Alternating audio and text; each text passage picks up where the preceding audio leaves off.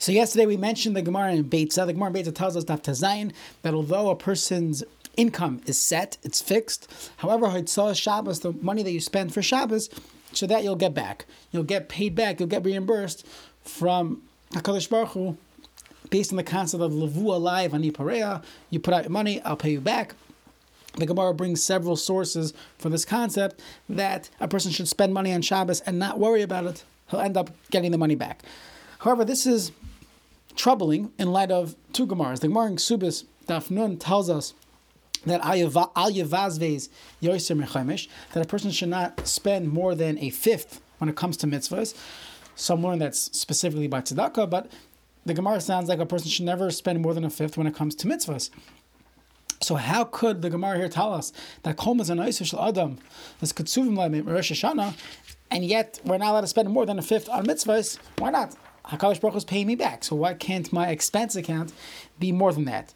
Additionally, there's a Gemara in Psachim and also Gemara in Shabbos. This is found in Shabbos as well in the sugyas of Onik Shabbos and getting ready for Shabbos. The Gemara tells us, this is Rabbi Akiva, Asay Shabbat Chachol, Va'al Titztarech Lebrias. A person, it's better for a person to make his Shabbos into a weekday, to not be to not be so fancy. It's better to do, to do that and not come on to the Brias, not come on to needing other people. So what's going on here? So the truth is, the first question, one really could answer it with the following realization of the pshat in the Gemara. When the Gemara tells us that haitzas of Shabbos are not included in mizanois shaladam, that does not give a person the allowance to go spend crazy amounts, whatever that means for that person, for Shabbos and say, oh, Kadosh Baruch is going to pay me back. We see many Gemaras throughout Shas that are discussing someone who doesn't have enough money for a Shabbos candle.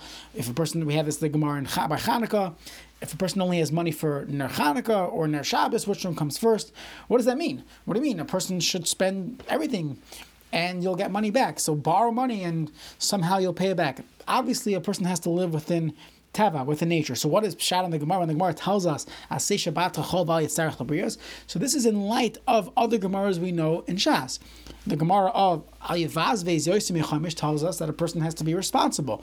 So what does it mean? Shabbos, you could spend more. It means that it's trying to tell us, don't be cheap, don't be uh, penny pinching when it comes to Shabbos. Even though a person during the week should in fact care and be financially responsible. On Shabbos, you don't have to be as responsible when it comes to Shabbos expenses as you would during the week.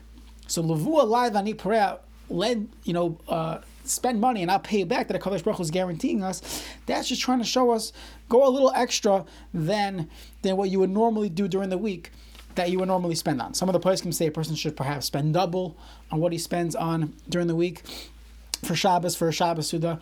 But there is a ceiling. The ceiling is responsibility. So how do you gauge that? So if you look in the Achronim, they say that in, light of the next Gemara, the Gemara, the, the, next question we asked was that the Gemara says, A person should make his Shabbos a weekday, have have you know a tuna sandwich, but don't be, don't come on to people. So the place can say like this: If a person has a job, and in his course of business, he expects to be making money or there's a legitimate chance he's going to collect. He has, uh, I don't know, accounts receivable. He has, you know, business might be down this month, but he's hoping it's going to bounce back. So then he could say, Levu alai vani parea. The betachan is that spend money on Shabbos eh, for Shabbos as if you have it, as if you are going to realize those gains, so that's fine. However, let's say a person does not have any way but derech hateva to make this money back. He's literally borrowing money with no intention of returning it, no way al derech to return it. So that borders on stealing so he's going to, to tell him to go spend money. He's not. He has no way of paying it back. So that the Aruch HaShulchan, the Mishabur, all the poskim clearly say that a person should not do that. So the Levu Alive Ani is limited to when a person has a job. He has a, way with Hateva that he hopes to be able to pay back. He's going to collect on some of his uh, his accounts receivable, and that's how he's going to pay back these loans. However, if a person does not have any way with Hateva, one should not spend money for Shabbos and say, oh, Hakadosh Baruch says Lavu alive ani pareh. No, the Gemara Rabbi Akiva tells us say Shabbat chachol it's labriyas. Don't you don't take tzedakah funds for Shabbos. There are times when a person should take tzedakah funds. Parsumi Nisa, the Gemara in Psachim, Daf Kufir Beis, Dalal Koisais. Okay, but that but not for Shabbos. So a person should have basic food on Shabbos, but not take tzedakah for his Shabbos meals. if you look at the uh, the Aruch HaShulchan, says that just by the way, this only applies when a person's doing it l'shem shemayim. If a person's doing it, I don't know, he, he likes food. The whole week he eats a lot, so he happens to be eating a lot on Shabbos. But that's not a Shabbos. That's not a covered Shabbos. So a person has to be honest with themselves when they're spending extra money and they're going beyond. Uh, you know, they're going beyond what, what would be deemed financially responsible, that it has to be considered the covered Shabbos. So that would be part of this concept of Shabbos. Now, just by the way, the Gemara, when the Gemara says, say Shabbat Chol Vaitzarech Lebrios, the poets can say that a person, if you're, a per- person is in that financial situation, so a person should eat less during the week to save some money for Shabbos. If a person has to, uh, so you, you, you uh, avoid, you know, Starbucks coffee, whatever is, if a person in that in that state, so then you would consider how to save money for Shabbos. Okay, now what's included in Hitzah Shabbos? The Aruch HaShulchan says anything that you're doing Lekavot Shabbos that would be included. Some of the places can discuss. Let's say I have a local store which is pricey, but I could travel a distance and go to the uh, generic brand store. Do I have to do that, or can I say no? It's Hitzah Shabbos. So some of the price can say that if the food is better, you have a higher quality food, even if it's a little more expensive, but it's the same, same type of food. Still, that would be considered Hitzah Shabbos and you don't have to find the cheapest uh, deal. You know, when, when you have an expe- expense account, depending on which company you work for, some of them say, okay, you have to take the middle seat on Delta, basic economy. That that's all you're getting, and some some are a little more uh, relaxed. You could take your your aisle seat, window seat, business class, whatever, whatever you work for.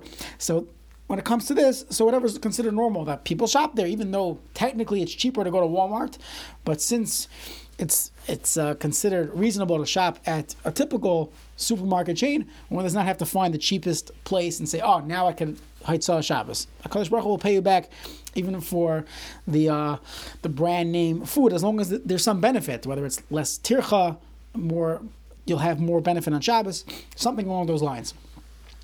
The post can discuss: Can a person, let's say, a person has cleaning help in their house, would that be deductible as Haitzah Shabbos? What about paying money for your local city Eruv? So I don't know if you know, but most many cities have an, have a community Eruv, and it it needs there's a lot of money that goes in for maintenance, for checking it, for repairs, expansions. A lot of time and, and money goes into it. So the question is, does that money is that money included in Haitzah Shabbos? So let's say a person doesn't have so much money, but they'll give a little more, banking on the fact that they'll collect later from their business would that be included in Haitzah Shabbos?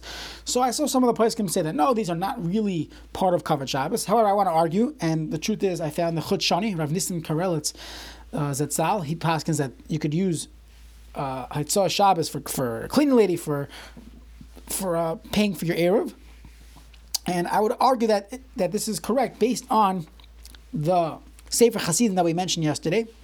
That whenever we discuss covered Shabbos, having a peaceful, enjoyable Shabbos is also part of covered Shabbos. Covered Shabbos doesn't mean to have a fancy steak, but the family's not getting along with each other. And for many families, it is very important to have cleaning help prior to Shabbos. Otherwise, Shabbos will be stressful. So that definitely should be included in Haitzah Shabbos. Additionally, having an Eruv in a community where people could go out to friends to socialize again, social distancing, bisman hazeh, but the concept of being able to walk around with with your children with a stroller, that definitely is part of a person's Einik Shabbos. And I would add, perhaps paying for your air conditioning or for your heating. Let's say a person, you know, during the summer months, so they don't they, they, they don't want to spend so much money on the air conditioning, so they keep it I don't know seventy one degrees. They're not they're not really too uh, too cool in the house. But for Shabbos, maybe the covered Shabbos that they would take it down a notch and spend some more money on that, that would also be part of it. You, you have a more enjoyable Shabbos, whether it's heat, air conditioning, maybe getting Shabbos lamps. The place can discuss. Let's say you want to want to do something that's a chumrah, getting a, a, uh, a Shabbos mode oven or refrigerator device that's going to take away all the all the shilas that come up by opening it and you know the, the, the, frost going off.